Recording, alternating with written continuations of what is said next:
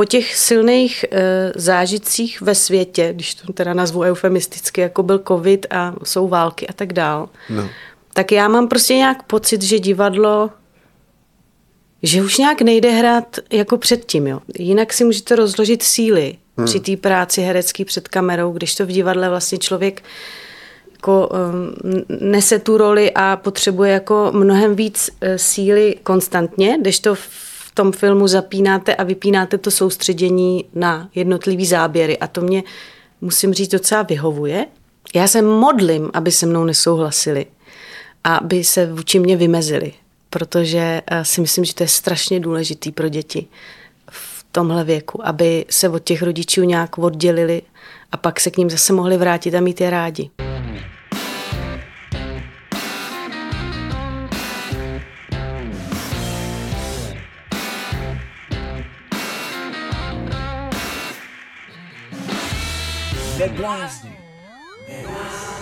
Za chvilku za mnou přijde herečka Magdalena Borová. To je moje velmi oblíbená herečka, ale dlouho jsem myslel, že jenom divadelní. Chodil jsem na ní do Národního divadla a ona nedostávala vůbec žádný šance ve filmech. No a to se změnilo. Získala eh, český holva za krajinu ve stínu a najednou má těch rolí plno a velkých rolí.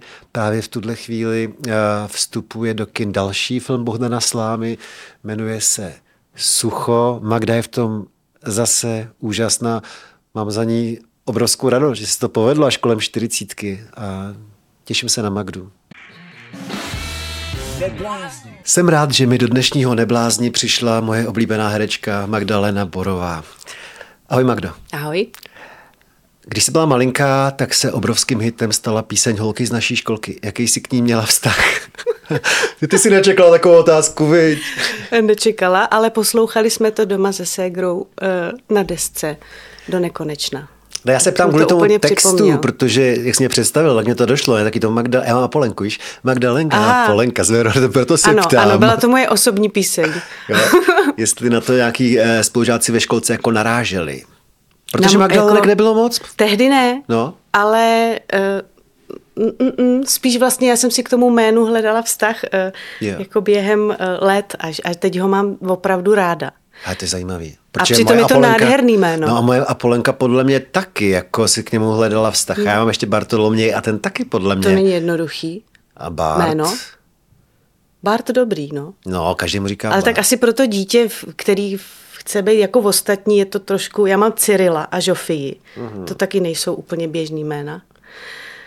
Ale myslím, že už jsou s tím nějak srovnaný. Ale s Magdalenou jsem jako trošku nějak bojovala a vlastně teď vůbec nevím proč už. Aha. A nevíš, proč rodiče to jméno dali?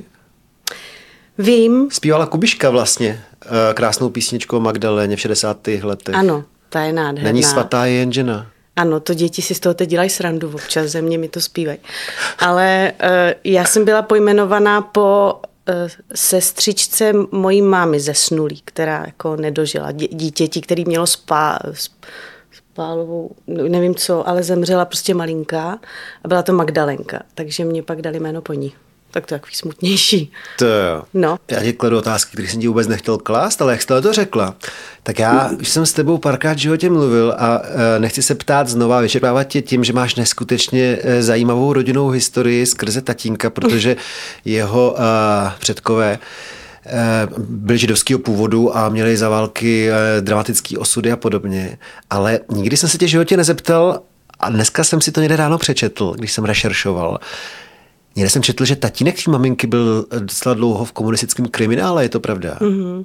Já to nic nevím. Za nějakých, eh, kvůli nějakým politickým problémům. No a on byl stavář hmm. a prostě tam se děly takové věci, vlastně to nebylo úplně jasné a úplně nejlíp, nejlíp to ví moje máma a mi se to trošku pořád jako plete, yeah. jak to vlastně přesně bylo, ale uh, prostě jakoby za nějaký nesrovnalosti Eh, eh, a hlavně teda proto, že byl vlastně nějakým způsobem tehdy bohatý a protirežimní, tak, ho, tak, ho, tak on to odnesl za, za celou nějakou skupinu lidí a zabásli ho asi na 12 let. Ne.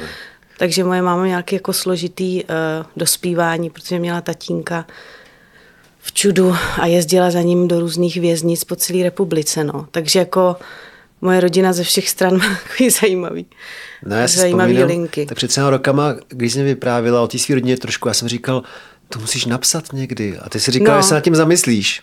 Ještě k tomu nedošlo, ale už jsem eh, jako měla takový, takový úplně vzmach, že oslovím tu režisérku Aničku Klimešovou, ze kterou jsem dělala to svý představení do tmy. Hmm. A že uděláme něco na, na téma jako setkání se, s mojí babičkou, se kterou mám jako eh, babičkou Gertou z tátovy strany, se kterou mám jakoby silnou podobnost i jako vnitřní nějaký pouto, že když si takhle dáte fotky, tak my jsme úplně jako stejný.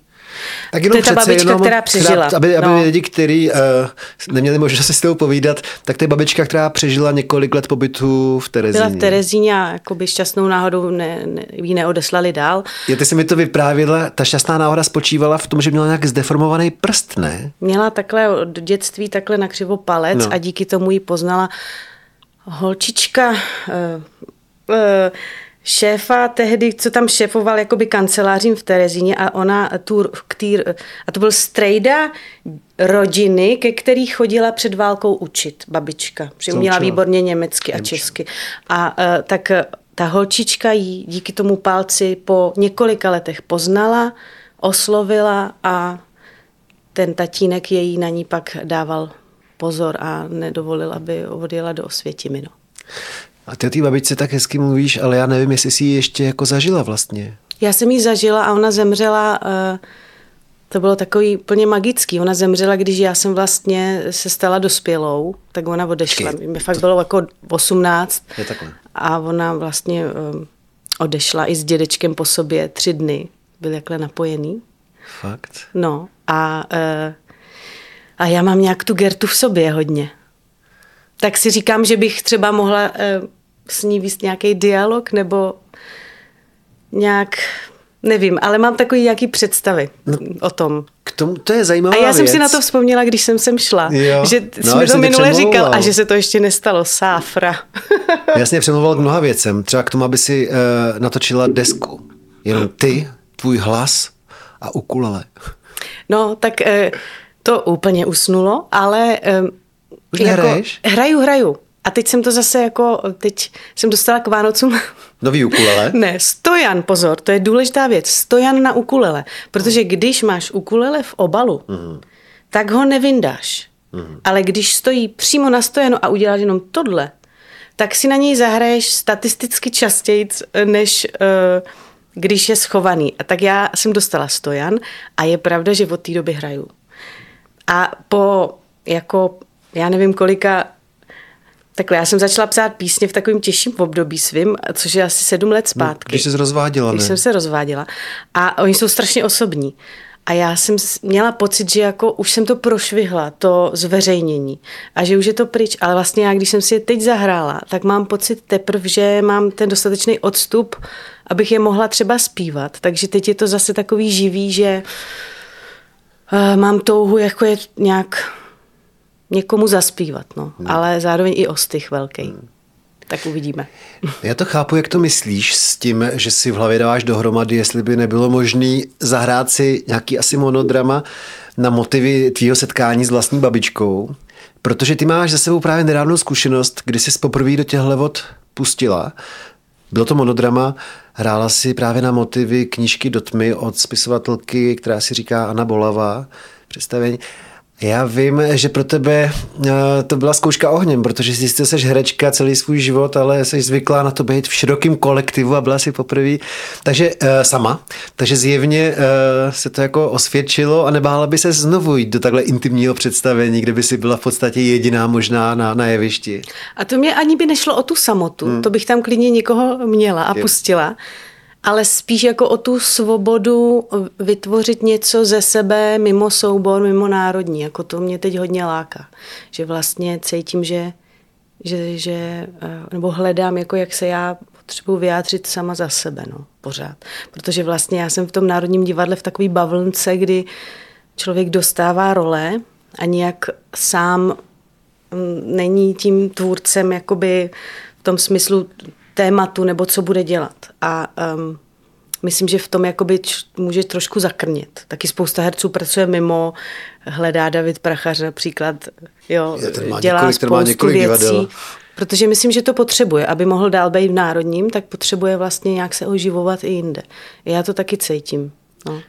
A taky asi některý lidi to potřebují z ekonomických důvodů, když mají spoustu dětí a tak jenom ten plat z toho národního není nic No, moc. ale tak z asi. ekonomických důvodů rozhodně ty představení bo- bokem e, alternativní nejsou žádná jakoby nějaký přínos do kapsy, to spíš to natáčení. Jo, jo.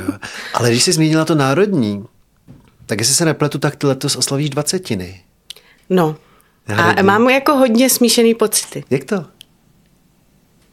Já nevím, já jsem si myslela, že se mi to jako nestane, že tam budu 20 let. A já teda fakt mluvím úplně upřímně, jo.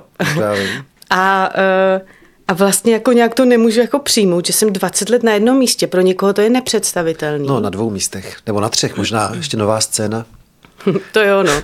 Ale Jako, jako, že jedno, stavák, rozumím. zlatá. To jo. Avšak já taky jsem neměla nikdy pocit nějaký eh, jako nudy, to vůbec, protože tam se prostě střídají režiséři, eh, střídá se téma, střídá se jako období, který se dělá. Ředitelé. Jako, střídají se ředitelé, ředitelů. šéfové, všechno se mění. A já jsem ještě během toho porodila a jako, jako o, o, opečovala dvě děti, hmm. takže jsem měla to pestrý. Ale teď jako ty poslední roky prostě cítím, že eh, už nemůžu být jenom tam. A i tím, jak přišlo to natáčení, jak se mi otevřel tenhle ten filmový svět a televizní, tak, tak mě to hodně baví. Je to něco jiného, jiný způsob hraní. A u, už jakoby um, nechci být jenom tam plně divadelní herečka, už mě jako lákají jiné věci. Potřebuju to. Hm? Mě to nepřekvapuje, jak tě pozoruju, no. tak já jsem dokonce se trošku obával, protože jsem fanoušek Národního divadla, eh, že z něho postupně úplně odejdeš, což se nestalo. Teďka zrovna zkoušíš, Zatím ne. eh, zkoušíš novou roli, ale bohužel jsem nebyl fanouškem Národního divadla v roce 2004, tak mě zkus jako, jestli si sama vzpomeneš, aspoň uh, letmo popsat svůj, svůj první večer, kdy jsi poprvé uh, hrála uh, v Národním divadle, jak to pro tebe, jaký to pro tebe bylo tehdy před těma 20 lety? Na No tom já- obrovským, na tom obrov, asi ve Staváku, nebo, nebo ve Zlatý kapličce? Já si teda fakt nepamatuju. To si nepamatuješ své první vystoupení v Národním divadle? No, pamatuju. Já jsem tam poprvé hrála už na škole. Aha. Jako host eh, v inscenaci Martina Čičváka Dobrý člověk ze Sečuanu mm-hmm. ve Stavovském divadle. Takže to bylo moje první vystoupení ještě jako studentka. Mm. A pak jsem vlastně dostala mm, nabídku od Michala Dočekala, který tam tak jako nově přišel rok předtím, než mě oslovil. A ale takový jako takovej velik, velký nebo takový jako adrenalinový zážitek byl záskok nebo převzetí role za Káču Vintrovou, když byla těhotná v našich furiantech. To jsem poprvé stála eh, v Národním, v historické budově. Aha. A vlastně za odpoledne jsem tu roli jenom převzala jako, a šla hrát. A bylo tam hodně textu? Ne, tak je to taková střední role, ale důležitá ta Verunka, že jo, to je ta dcera eh, těch, toho jednoho hlavního sedláka. A eh, tak to, to byl velký zážitek, že jsem teda poprvé stála v té obrovské budově, což je fakt jako nářez. I tam mluvit, jako prostě sem performovat je, je jako docela náročný. A, a že to byl ještě jako záskok za odpoledne.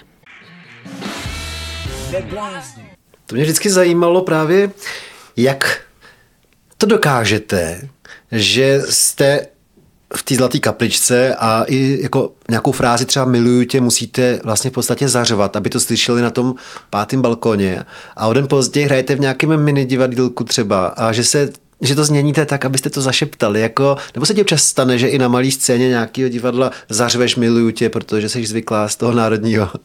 To ne, ale má asi člověk e, tu techniku nějak hodně jako vypilovanou, nebo by měl mít, hmm. když se hrát v Národním, techniku mluvy hmm. a tak. A to potom někdy třeba může být trošku takový e, bíjící do ucha na malém divadle.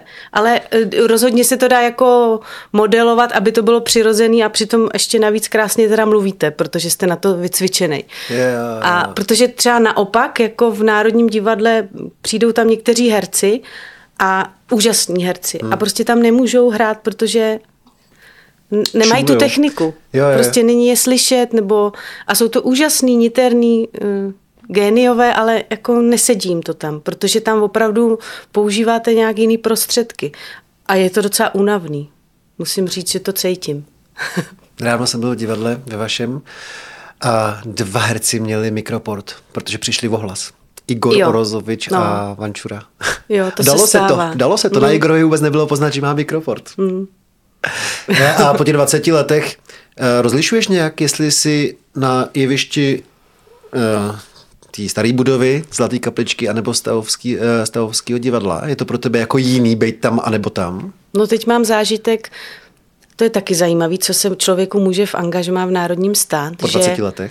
Ano, že já jsem vlastně uh, třeba po sedmi letech se vracím do staváku, já jsem tam sedm let nehrála. Fakt, a přitom jsem tam předtím dělala jako všechno možný, Otela, prostě Boženu, jako všechno jsem tam hrála, měla jsem hrozně ráda to divadlo, protože to je právě trochu rozdíl, hrát tam, je to mnohem intimnější, když to někomu může se zdát jako srandovní, tak, tak proti historické budově je to úplně jako intimní.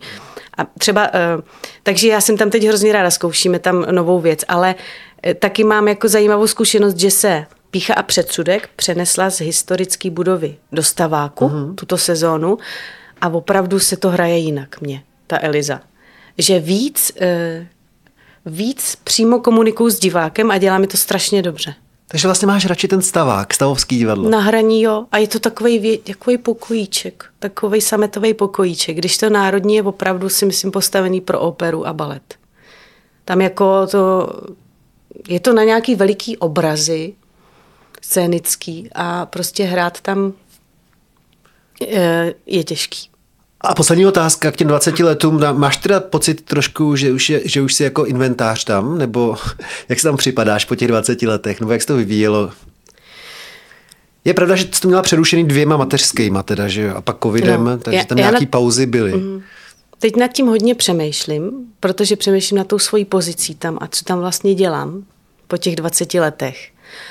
A jako já jsem, já jsem měla strašný štěstí, že jsem tam fakt hrála jako veliký role před těma dětma, i pak ještě mezi dětma a ještě po dětech. A pak i s tím mým životním zlomem nastal zlom a já jsem se hodně oddálila. Jako myslím srdcem od toho divadla. Nějak jsem prostě potřebovala řešit sama sebe a Prosila jsem i o volno, který mě hrozně mi vyšli vstříc, neskoušela jsem, začala jsem točit a tak dál. A už jsem se nikdy jako naplno tam nevrátila. A vlastně si to ani už neumím představit, jak jsem tady říkala, že bych tam byla úplně naplno, zkoušela třikrát za rok a ono taky jako jsem v životní fázi věkový, že se vlastně přehrávám z těch mladých do těch středních, nebo rozhodně jsem už střední a tak v tom národním na tu dálku je to takový, takový, že vlastně člověk najednou neví, co, co tam je. Eh, eh, a jako mm, jako věkově za ženu. Je to těžký, když je, to je herečce 40. No, je to prostě takový zlom no. a mě vůbec nevadí, že je mi 40, naopak jako mě to dělá dobře, že už jsem jako ta střední, jenom vlastně na to koukám, že jsem se někam přehoupla a myslím, že nemám úplně jasno, co s tím co s, tím, s těma svýma zkušenostmi a teda nějakou zralostí mám podniknout. No. A cítím, že jsem jinde. Teď tam přišli mladí lidi, nebo teď zkoušíme v té nové hře s damákama a já opravdu cítím, že oni můžou být moje děti, že jsou prostě o generaci mladší. A mně to pořád nepřišlo, mně to furt nepřišlo. Já jsem si furt přišla jako, jako, jako nějaká holka a hmm. najednou tak nejsem. Tak vlastně nevím no, ty úplně, co tam. ty starý bardy. Pamatuju, no. mnohem víc, jakoby ten gen, dvougenerační tam život, který trošku zmizel je to trošku jiný teďka. No. A zmizelo ještě něco, jakože třeba když si uh, tam hrála v roce 2004, tak se dodržovaly nějaký prvorepublikový skoro tradice, jako takový, já nevím, plivání na sebe, tvůj, tvůj a já nevím, co všechno, víš, a dneska už se na to kašle. Měli ne, takový, ty mě... osmdesátníci měli takovýhle ty svoje a jako to je furt stejný. zvyky, to je pořád. To je furt stejný. A to, to jako není, to není takový rozdíl. Ale já bych spíš řekla, nebo já teď si říkám, po těch silných e, zážitcích ve světě, když to teda nazvu eufemisticky, jako byl covid a jsou války a tak dál, no. tak já mám prostě nějak pocit, že divadlo že už nějak nejde hrát jako předtím, jo. Já nevím proč a nemám v tom jasno. Jenom jako cítím, že takový to normální prostě herectví, jako teď dostanu tu postavu a, a to, teď to zahraju tu, tu, mm, třeba nějakou tu klasiku jako Shakespearea, nebo to, že to nějak pro mě je pryč, že mě daleko víc zajímá asi i s tím věkem spíš jako téma nebo společenství těch lidí, no. s kterými budu pracovat. No. Takže i v tomhle jsem taková, že nevím vlastně, jaký divadlo by mě zajímalo doopravdy. Hmm. Ani nevím, přemýšlím, co vlastně se v tom národním má dělat, to přemýšlí teda vody, jak těživa všichni šéfové, co tam má být. Ale zdá se mi, že, že už že se něco změnilo. A jo? E, že se něco fakt změnilo a že to divadlo hledá, jaký má být. Samozřejmě e, já na to myslím taky v souvislosti s žurnalistikou, jestli mm. jako má smysl psát tak, jak jsem psal před 10-15 lety, jestli to nechce nějakou úplnou změnu, jestli mm. jo, se to jako taky nemá nějak, nějak vyvinout. Tak jenom mě pozvi, prosím tě, na to, co teďka zkoušíte v tom staváku. My děláme eh, rodinný titul, jmenuje se to ještě chvilku. Rodinný a... titul znamená, že tam Apolenku můžu vzít. Ano. Když je jí skoro 14. No 100 pro, to je mhm. pro ní úplně, ale i pro mladší děti, myslím si, že tak 10. Taky Bartolomě. Tak ano, bude 11. ano, tak ideální. Já taky eh, se těším, že budou moje děti na premiéru. A ty máš podobný věk, viď? Já mám 12 a pa, 14. No to máš no, skoro stejný. No, no, no. A uh, je to uh, moc hezká uh, smutná i vtipná hra o, o tématu, který si myslím, že je hodně důležitý pro současné děti, protože je to o, o tom, že otec opustí rodinu nebo opustí holčičky a ty nějakým způsobem, co by dospělí, už vlastně zralí ženy, se s tím potřebou vyrovnat, mají to nějak v sobě jako nějaký trauma a přijdou do stavovského divadla a tam se začnou dít věci prostě. Je takhle. A oni tam hledají svého tátu, když to zjednoduším úplně. A je to vlastně taková kouzelná, uh, niterná hra o čištění nějakých svých traumat, když to řeknu, ale jako něžným, uh, fantazijním způsobem, jo, není to žádný drama, je to opravdu nenásilný jako příběh pro děti současný, protože většina dětí je z rozvedených rodin, když to tak řeknu. I pro mě je to jako hodně silný vzhledem k mým dětem, který to zažil, vzhledem k sobě, která jsem to zažila v dětství. Takže a pořád se s tím nějak vyrovnávám, takže uh, si myslím, že to je jako potřeba. Vlastně já, když jsem se rozvedla, tak mě nějak, a ještě to bylo hodně čerstvé, jak mě strašně uráželo, že se furt jako v kině točí filmy o šťastných rodinách a přitom to tak jako vůbec není a ty moje děti se na to dívají a bolí je to. Proč se jako nenatočí, ale ne, ne ve stylu střídavka. ale jako opravdu, uh, proč není model rodina pačverková, jak se říká, je, je. protože prostě už je to vlastně běžný. Že si myslím, že tohle téma jako je nevy, nevytěžený ještě, tak mám radost, že se dělá ve staváku. A ty si říkala, že vezmeš taky svoje děti na premiéru, tak samozřejmě, jaký oni k tomu mají vztah k té tvý práci a k tobě na tom jevišti? Jsou jako pišný, nebo to ignorujou, nebo jak, jak vlastně se tváří na tebe? No, uh Možná i v porovnání s tebou, když ti bylo 12 a koukala si na tátu s mámou, kteří byli herci a táta dodnes hraje, ne? Mm-hmm, máma taky. Máma taky, mm-hmm. já myslel, že to už, ne, už ne, je babičkou na plný úvazek. Ne, ona byla chvíli uh, hodně babičkou, ale teď, jak ty děti už povyrostly, tak zase uh, naplňuje svoje herecké ambice tady v Praze vlastně, takže je. hraje na pár místech mm-hmm. a hrajeme spolu i v té píše a předsudku. Mm. A uh, teď, jaká byla ta otázka? No, co tvoje jo, co děti říkají na, na to děti? Ne, ještě na tvoji práci. No tak jako jdou se vždycky podívat. Cyril řekne, že jsem trapná. Fakt? Jo, jo, jo, Ale ten pišně. mi dává. Ale vlastně má z toho radost a že jsem trapná, tak to je pochvala taková. A Žovka to už bere trošku jiným jako zralejším způsobem, že to zkoumá jako i umělecky, sama má nějaký takový jemný zkušenosti s tím už jako na jevišti. Jo, je to vlastně herecký rod tím pádem. To bude třetí generace, nebo možná jako čtvrtá, já nevím, Jako jestli... to nevím. A netlačím na to, ani to nezakazuju. Mm, mm. Uvidíme. Mm. Ale uh, oni mají taky hodně rádi jako... Ono je taky důležitý, jaký je to ta budova a to divadlo a tak. A v, tom, v tomhle směru mají jako radši, myslím, divadlo na zábradlí, kde pracuje Míla, tatínek, jejich tatínek, protože tam je to takový menší a rodinný. Jo. Takže oni tam mají jakoby eh, daleko užší vztahy s celýma, s rekvizitářem a se všema složkama, když to právě v tom národním je to takový veliký a míň osobní. No. Hmm. Tak v tomhle to nemají tak, jako jsem to měla třeba já v dětství, že jsem v Liberci prostě znala každou chodbičku a a všechny lidi, co tam pracovali. No, no. mě právě zajímalo, jak to děti mají, třeba desetiletý, osmiletý, když eh, vidějí svoji matku třeba, jak ji někdo škrtí, nebo svoji matku, jak se uh, vášnivě uh, líbá s nějakým cizím pánem na tom jevišti, jak to jako prožívají. Možná vlastně lepší na otela nebrat malý dítě, aby nemělo zmatek z toho, že maminka je už krcená, že? Tak člověk musí jako uh, si pořešit, kde je ta, ta mez, kdy už to můžou nějak pochopit uh, a vysvětlit jim to a probrat to s nima a nebudou z toho mít nějaký špatný zážitek vnitřní. A já jsem je na nějaký šílený věci jako nebrala, ale teď poprvé vlastně právě Žovka půjde na premiéru toho filmu novýho Bohdanova. dostanu. No. A e, řešila jsem, jestli jí mám na to vzít, no. Protože tam jsem v pozici, e, kterou nikdy ne, nemohla no, jako, se mnou zažít. Jako se tragický komit ano, pozici, v tragické pozici. A no. prostě je to, je to, a ve filmu je to ještě něco jiného než na divadle. Je to strašně jako silný a detailní. Takže jsem s ní dlouho probírala, jestli to zvládne a unese. A ty je tě 14, jo? Mm-hmm. To zvládne ve 14. Zvládne, ale myslím si, že to bude nářez teda. Myslím si to. Protože my jsme citliví bytosti. Naše rodina. A ona neviděla třeba krajinu ve stínu ne, předchozí film? to neviděli děti. To právě byla ještě ta mes, kdy jsem si říkala, že na tohle brát nebudu.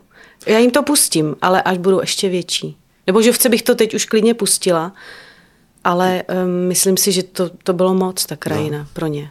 A jinak tě eh, v něčem moc vidět nemohli, protože si celý své mládí skoro nikde nehrála v žádném filmu. Ne. Takže a k tomu se teďka dostaneme. Já jsem měl připravený jako předěl zase eh, takovou, jakoby rád bych tomu otázku, jestli máš, držíš suchý únor. Já čekám na popeleční středu. Já nemám a, suchý únory. to bude vlastně za chviličku. Ale popeleční středa bude už snad příští týden. Já nevím, to budeme dávat, ale jako v podstatě v půlce února někdy, viď? Ne, to už je teď někdy, za týden.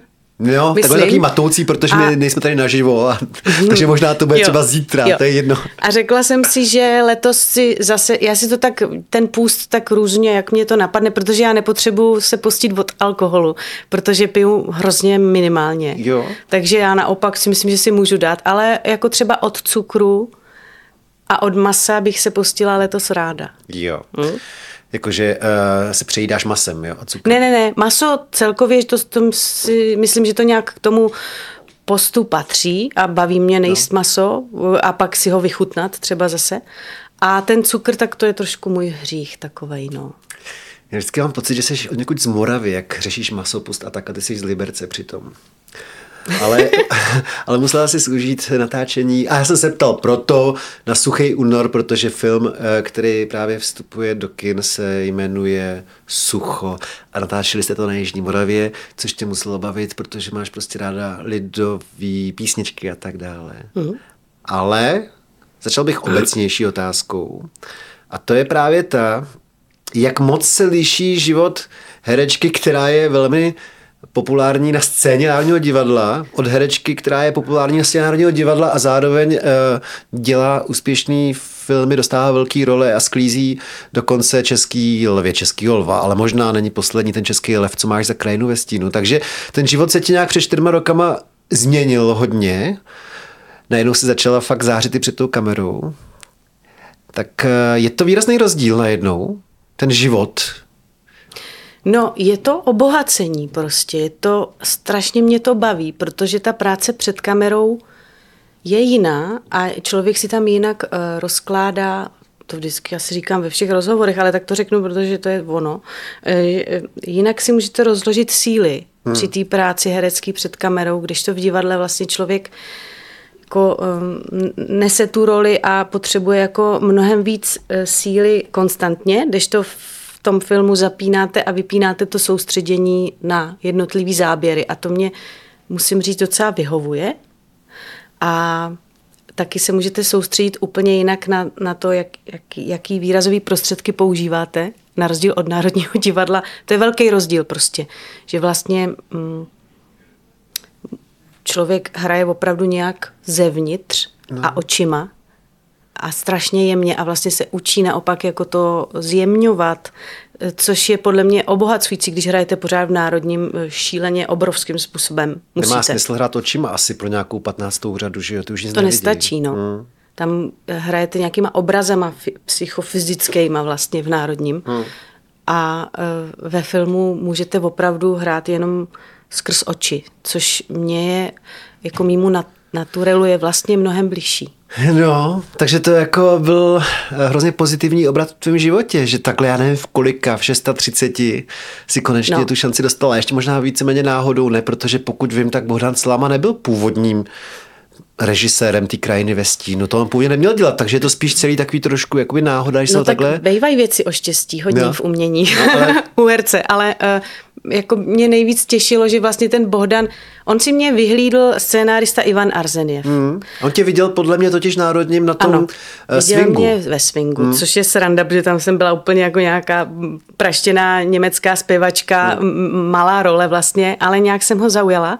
A pak uh, přesvědčil Bohdana, aby mě pozval na, na casting a Bohdan zasměl tu odvahu prostě mi tu roli dát, i když jsem byla filmově úplně neznámá. A já mám nějak pocit, že to právě souvisí s tím, co se mi jako dělo v osobním životě. Znovu přihoďme, že to bylo to období, kdy se ti no. rozpadla, jako rozpadl vztah. No a tak, jako, tak nějak se to celý, uh, celý se mi to nějak otevřelo a jak člověk jako pustí nějaký věci, tak možná dostanou prostor jiný, no. Takhle si to vysvětluju. No, to je perfektní. No a dopadlo to nakonec tak, že si dostala teda ceny, toho lva, eh, pak cenu těch českých kritiků, nebo jak se to jmenuje, ale hlavně dostala si potom další nabídku od Bohdana na ten, ten film Sucho a pokud vím, tak ještě jste natočili už i třetí film s Bohdanem se stala. Ano, ale to byla taky náhoda, to neměl dělat Bohdan. Eh, je to scénář zase Ivana, no. moc krásný z, z 68. roku, příběh malého kluka, viděno očima malého kluka. Jsi maminkou, viď? Já hraju maminku. Ve filmu Ty jsem se přehrála maminka. parádně, jo. Jsi do těch maminka. středních Klar. žen. Tam jsem prostě začala maminkama a hmm. už je to bezva. A v tom divadle je to složitější. A uh, takže vlastně s tím Bohdanem to je takový, do tře- to bylo do třetice teďka a je to prostě náhoda a štěstí, ale jsem za to hrozně vděčná, protože prostě s Bohdanem no. je to takovej úzký osobní eh, vztah při tom natáčení a Bohdan má strašně velký laskavý srdce, no, takže se s ním pracuje moc hezky. A zároveň je to čert. Co znamená, že zároveň čert? No, že prostě to jako um, vlastně hledá konflikt a hledá drama v každé situaci a je tak jako pošťuchuje člověka, ale s tím zároveň má strašně to dobrý srdce. To je taková hmm. zajímavá kombinace dobrá pro režiséra, podle mě. Protože to není nuda. Já nechci prozrazovat uh, příběh uh, toho filmu Sucho, ale tak možná naznačím, že ty uh, seš v rodině, je to vlastně konflikt dvou takových chlapů, kohoutů eh, na jednom smetišti. Jeden jako je velkozemědělec, není moc ohleduplný k té kréně a tak. A druhý je taky trochu blázen, to je jako by tvůj manžel, to je Martin Pechlát, eh, který je zase takový ortodoxní jako ekofarmář, který odmítá, chce, odmítá všechno, snad elektřinu, děti nemůžou mít mobily hmm. a prostě žít po staru, hospodařit po staru a tak. Jo. A vlastně neohlíží se právě na tu rodinu, na tebe, jako má maminku, na ty děti moc a tak dále. Jo. Takže to je taková ta výchozí uh, situace. Uh, bylo tě to něčím povědomí? Měla jsi, když jsi byla jako mladší, třeba někdy chuť vypadnout někam z civilizace na venkov a starat se o zvířátka, nebo vůbec? Asi vůbec. Jsi kulturní člověk městský. Já nevím. Já jsem jako... Uh, já jsem velký milovník přírody a nemohla bych bez ní existovat, čím dál víc a krajina a tohle to je mi strašně jako je pro mě důležitý, ale nejsem uh, šikovná, nebo ne, nejsem úplně spjatá s tím, že bych se hrabala v hlíně, nejsem, nemám v sobě ty hospodářské kořeny, to hmm. nemám. Takže jsem spíš takovej uh, poutník přírodou, jo. A v tom mi to bylo hodně blízký, jako to se pětí s tou krajinou, ale e, jako přímo selka to nejsem teda vůbec. Protože tak jsem byla z Liberce Aha. a tam jsme jako žádný statek neměli. Žili jsme takovým městsko-sportovním životem, bych řekla. Ty jsi byla sportovkyně? Ne, já ne, ne, ale lyžovala jsem, jezdila na kole, plavala prostě v Liberci, co by jinýho člověk dělal. Mě zaujalo, jak jsi říkala, že jsi poutník, poutnice, protože, a to jsme se spolu my dva nikdy nebavili, ale já jsem zaznamenal, že ty, když ti nebylo psychicky dobře, před těma, nevím kolika, sedmi lety, dejme tomu, tak eh, si se zabývala trošku muzikoterapií, aby ti pomohla. Ale ještě jednou věcí, o které jsem nikdy neslyšel, ani se nevím představit, že uh, jak by si zvolila takovou meditativní akci, že si chodila s nějakýma lidma jako mlčky po kopcích, po horách. O tom jsem nikdy neslyšel, ale vím, že ti to jako pomáhalo. Že jsi se no, to nemohla vynachválit, tady, eh, tady tu meditaci. Já bych řekla, že mi to přímo zachránilo život. Ne, ne. Jo, jo. Tak o tom fakt nic nevím. To jako se sejde parta lidí, kteří se necítí dobře a jdou spolu mlčky přes kopce. To je vlastně druh duchovního cvičení. A je to prostě normálně eh, na internetu existuje stránka Hory v tichu. Hory v tichu. A dělají to dva úžasní lidi. Teď už teda každý zvlášť, prostě eh, vlastně Jáhen Elva Frous a psychoterapeutka Kateřina Slabova. Jáhen Elva Frous, jaký národnosti? Čech. Elva. Pro. No a uh, um, oni prostě vymysleli, vytvořili postupně nějakýma svýma zkušenostmi osobníma takovou metodu, mm. aby to bylo co nejpříjemnější, nejpohodlnější a nejvíc to pomáhalo tomu, co se v člověku má dít. To, co se děje na těch horách v tichu. A to je, že opravdu vlastně chodíte v tichu, v mlčení po horách a všecko ostatní eh, je pro vás servis. Jako uvařej vám, máte si kde vyspat, a nepoužíváte, hm, teda není to nějaká jako řehole, že by vám to zakázali, ale je doporučený teda vypnout mobil. Já jsem fakt na ty první hory na týden vypla mobil. Počkej, a chodíš sama nebo s nějakým... Ne, a chodíte takhle, já, já, já skáču z tématu. Chodíte ve skupině deseti lidí třeba, s kterými se neznáte, můžete se na začátku, většinou je nějaký seznamovací kruh, ale není na nikoho tlačený, aby o sobě něco říkal, jenom se třeba představíte a pak se stichne ten první večer. A pak už eh, se prostě ráno a večer medituje, ale taky velmi nenásilně, není, nikdo není nucený. Medituje se třeba 20 minut, pak se člověk nasnídá, zbalí se jídlo, jde se do hor, chodí se po Šumavě, tam se společně vtichují na louce, na ubruse. Ehm, jednou za den má někdo z nich, z těch průvodců, promluvu, takovou inspiraci pro ty lidi. A pak se přijde domů, tam zase vám uvaří večeři a pak eh, se medituje a večer jsou takzvaný pohovory, takže máte možnost si každý večer promluvit, přestat mlčet v soukromí s jedním z těch průvodců, říct, co se ve vás děje, co vás trápí, jestli něco nefunguje a tak dále. A tohle děláte buď třeba pět dní, nebo byl delší kurz týden. A já jsem poprvé jela na těch sedm dní no. v hrozném stavu psychickým, a mě to úplně, je opravdu mi to zachránilo život. Mě, já jsem se vlastně vrátila z těch hor a můj nejsilnější pocit byl, že nic nepotřebuju a že je všechno v pořádku. Máš proto nějaké vysvětlení? Co je jako nejdůležitějším faktorem, který ti pomohl na té akci? No, já si myslím, že to třeba tři dny trvá, než se uklidníte vevnitř, protože to, co se v člověku děje, když přestane mluvit, a komunikovat, vyhledávat pozornost ostatních, protože vy tam jako s nimi jste vlastně vedle nich, ale každý je v takový svý jemný samotě, nekontaktujete nějak e, očima, ale pomůžete si, když je něco potřeba a prostě se nemluví v nejlepším případě. A člověk má, najednou se udělá prostor, ale jako veliký, jako prostor, který lidi, kteří jsou třeba zvyklí furt mlít, těžce zvládají, protože najednou slyšíte neustále že máte myšlenky jako splašený opice, no, z princip meditace, neskrotnej, neskrotný myšlení, začnete víc cítit svoje tělo. A k tomu právě je úžasná ta metoda, že to nejsou ty meditace v sedě, třeba celý dny se někde zavřít do kláštera, to jsou taky, že o druhý duchovních cvičení a sedět, ale že chodíte tou přírodou a to strašně pomáhá, protože vlastně ta krajina na vás jako mluví.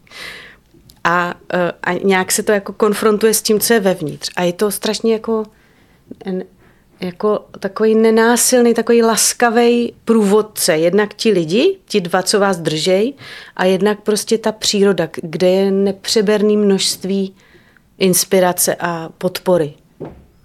No. A myslím, že nakonec si začala tam taky zpívat, ne? No a mě napadlo, mě vůbec nechybělo mluvení, hmm. což pro hodně lidí je těžký nemluvit. Tak já, a já pro tebe, jsem... ty na mě nepůsobíš jako člověk, který potřebuje mluvit pořád. Vůbec, no. já právě naopak mluvím celkem nerada hmm. a docela jsem samotář, takže mě vůbec to nebyl žádný problém nemluvit. Naopak mě v tom bylo, já jsem úplně zaplula hmm. jako do svých vod. Ale jako jak jsem chodila tou krajinou, tak strašně silně cítila, že bych chtěla zpívat. To mě chybělo. A pak, když jsme jako měli poslední den takový rozchod, tak jsem běžela naproti na louku a tam jsem šíleně začala zpívat ty lidovky, které se k té krajině prostě hodí, protože tam, tam vznikaly na těch loukách. A dokonce tak silný pocit to byl, že jsem se další rok odvážila, když jsem tam jela znovu a nabídla jsem jim, že bych teda využila ty svý dary a s lidma tam zpívala. A on se to ujalo. A vlastně po večerech, vždycky po návratu z těch hor, se 20 minut zpívá. A teď ještě vznikly pak takzvané ženy v tichu, kdy chodí teda ženy po horách, jenom je to ženský kruh a tam jezdím pravidelně s nima vlastně zpívat. Dobře, ale to musíš vybrat nějaké věci, které jsou aspoň trošku známý, ne? Protože já vím, že v té eh, hře do tmy si zpívala spíš jako méně známý lidovky. Nevybírám známý. Ne? Já mám takový zpěvník oblíbený od Zuzany Vlčínské, muzikoterapeutky, jmenuje se to Písně na cestu krajinami duše a e, tam je e, množství e, nádherných úprav i pro lidi, lidových písní od té Zuzany, který, i pro lidi, kteří nejsou zvyklí zpívat. To znamená, že to je jednoduchý.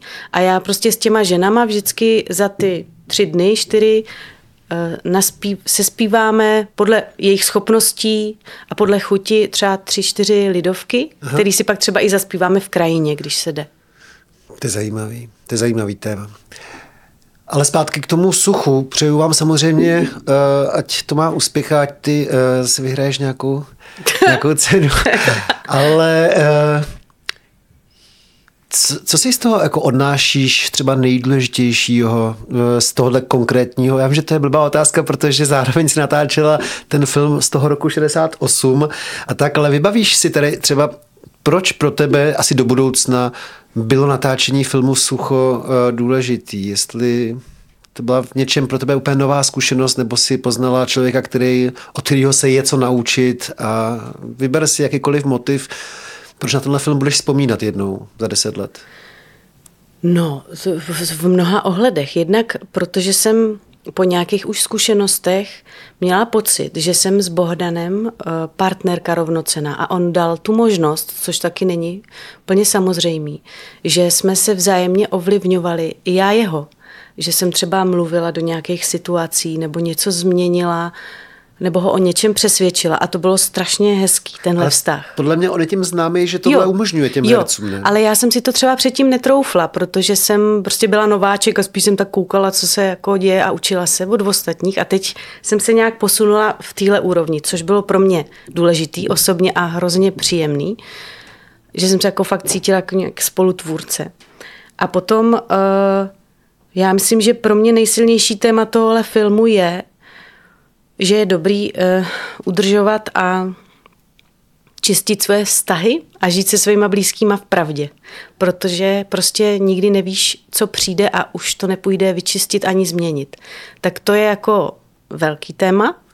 To už jsme zmínili, že nechceme naznačovat, ale to je to, co je otázka, jestli už je pro tvoje děti jako dobrý ke koukání. Že jak říkáme, tvoje postava je vlastně docela tragická v tom filmu. No, já si myslím, že tohle zrovna je dobrý pro děti, kouk, pro děti ke koukání. Začnou si tě víc vážit. No, eh, to ne třeba, ale um, třeba si budeme častěji uh, vědoměji dávat pusu na odchod. Aha. Když to řeknu uh, pitomně, je to byl jenom příklad, jasný, jestli mi rozumíš. Jasný, prostě jako, ale... uh, uh, že si fakt člověk, kdyby byl schopný si vážit každý hmm. chvilky, každý radosti malinký a hmm. užít si ji naplno, tak by prostě eh, jsme byli šťastnější nějak no, vnitřně. Hmm. Jo, a často nás převálcují každodenní blbosti a Mě ještě dcera chodí dát pusu večer, eh, než, než jde spát, ale teda syn by nedal pusu mě v životě, jako tátovi. To ne, ne, syn to my ne. se muchlíme. ale... syne, no, to jsi ale žena, jako, že spíš jako kluk eh, vůči tátovi, že se mu nechce dávat pusu. Každý to má jinak asi. Je to pravda, každý že některý, já, já občas vidím, že některý uh, jeho vrstevníci mýho Barta třeba na tréninku fotbalovým potkají tátu a dají pusu. Jsou to, mazlíčci. To asi záleží na povaze, ne? No. A i ještě jsem chtěla říct k tomu suchu, že, že pro mě to teda byla jako asi největší zatím zkušenost, co se týče té tý filmové herecké práce na detailu, na tom, jak jako stvárnit, nechci prozrazovat jakou emoci, že tak, takhle jako no to náročnou práci. Říct, ale to nic neprozratíme, když eh, no, jmenujeme já, tu emoci. No, já vlastně jako eh, opravdu se tam potýkám s bolestí. Mm. A nikdy jsem takovouhle jako detailní práci nebo takové přemýšlení o tom, jak to udělat na kameru nezažila. A bylo to pro mě nový a bylo to hodně, hodně náročný, hodně moc. Takže to byla pro mě dobrá zkušenost. No. To stojí určitě za, za vidění, ten tvůj výkon tam. A je tam uh, spousta dobrých herců, že jo? tak už jsme zmínili. Uh, Martin Pechlát, Marek Daniel, uh, Bolek Polívka a někoho jsem určitě zapomněl ještě. Ale ještě s tím dětem z nahrála na jednu otázku, protože jedním z důležitých motivů toho filmu Sucho je vlastně genera, generační spor mezi dvěma tátama a jejich dětma. Už se u vás rýsuje asi s tou Žofí jako nějaký první, že by uh, s tebou nesouhlasila v nějakém důležitém ohledu nebo tak už u vás no. doma, protože u nás ještě asi ne, u nás se tak říct nedá, ale Apolence teprve bude 14 březnu. Já se modlím, aby se mnou nesouhlasili, aby se vůči mě vymezili protože eh, si myslím, že to je strašně důležitý pro děti v tomhle věku, aby se od těch rodičů nějak oddělili a pak se k ním zase mohli vrátit a mít je rádi. A eh, já to zažívám asi víc u syna, yeah. ale to ještě takový dětsko-pubertální vymezování. Prostě, eh, a zároveň je v tom hodně lásky, ale jako je to nářez teda. A Žovka je taková um, hodně dospělá, no. Jo. Hodně jako dospělá na svůj věk asi taky tím, co se jí přihodilo v naší rodině, tak možná dospěla víc, hmm. než chtěla. A, ale taky si myslím, že si o mě myslí ty někdy. Teď jsme byli spolu v divadle na opeře na um, Švandovi Dudákovi v Národním divadle. A, a já jsem prostě uh, v jednu chvíli, když tam moje kolegyně jedna, co tam hraje, prostě no udělala krásně slepici, Eva Vrbková. Hmm. A já jsem zařvala bravo a Žovka se na mě podívala. To bych se taky strašně styděl. Já se, a já jsem si, dítětem, a já jsem si uvědomila svůj pocit z dětství nad mámou, když tohle dělala a v divadle. To je. Je, a já prostě... mám. Ano, a já jsem si tohle uvědomila. No tak takhle, tohle opravdu zažívá asi hodně, protože prostě jsem praštěná ale eh, a pak, pak zase naopak, že jo, tam zpívají písničku, prostě já, já mě takhle tečou slzy, no to ona se musí úplně ošívat hrozně, ale doufám, že to unese. Jsem vzal, jsem vzal v létě Barta uh, do Norska na fotbal, hrála Bohemka až za, za polárním kruhem Bodo. Byli jsme tam asi dva dny před tím zápasem a já jsem, že jo, pořád řval ty chorály a tak, jak nás tam bylo asi 700 jako fanoušků Bohemky. On se strašlivě za mě no, styděl. Jako, že, že vlastně já jsem to bral jako životní výjezd, že Bohemka hraje někde na severu Norska, tak jsem si to chtěl jako užít fanouškovsky, ale on trpěl teda, že tam pořád zpívám chorály. A to je a přece, Bohemka do toho. Jako Dva to je fakt zajímavý, že jako když to dělají cizí lidi, tak to je obdivuhodný nebo Sia. prostě zajímavý. A když to dělá ta krev vlastní těm dětem, tak je to pro ně nesnesitelný. Je to strašně zajímavý tohle pozorovat. Takže to je to sucho. A koukám právě na tvůj profil na ČSFD a vidím, že těch filmů ti přibývá, že to je jako vlastně neuvěřitelný příběh, že ještě před deseti lety jsi tam měla takhle jako vyprázdněnou tu kolonku celovečerní filmy a najednou tu, tu, tu, tu, tu, tak to, se to rozšiřuje. se to rozšiřuje, každý rok jich je víc. To je skvělý. To ti hrozně přeju. Seriálu ti nepřibývá, ani nechceš hrát v nějakých eh, dlouhých seriálech asi. Ehm, ale jako mám před sebou uh, zajímavý právě televizní věci. Jo, ale jako, dokud tam člověk taky. nestojí, tak to nebudu říkat, co to je. Ale, uh, ale čekají mě fakt jako... Já mám asi největší radost z toho, že vlastně mi přicházejí nabídky, které chci přijímat. Že, um, protože ne všechno má člověk chuť dělat a nějak jsem se vyhla nějak se mi vyhlo naštěstí něco, co bych třeba, za čím bych si nestála, takže že mám radost, že mi přichází takové věci, u kterých úplně říkám, to snad není možný, že to zase jako jde ke mně. A třeba je to tím, že, že to přišlo až v ten pravý čas to natáčení. No jasně, jsi to zasloužila, jsi pracovala trpělivě 15 let. no. Znal tě hodně lidí, ale fakt jenom ty, kteří chodí do divadla, no a pak to dopadlo takhle, že dneska už tě, doufám, zná každý a bude znát i po filmu to myslím, Sucho ještě víc. Já si myslím, že zároveň jako to ten herec musí nějak chtít, aby byl znán. A já to moc nechci.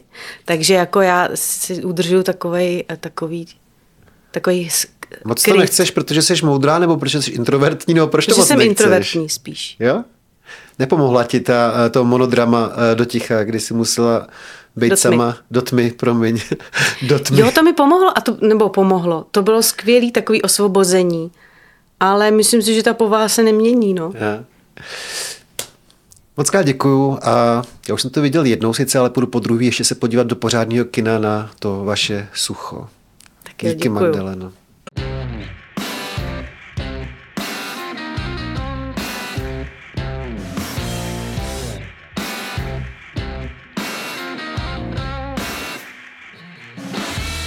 Neblázni.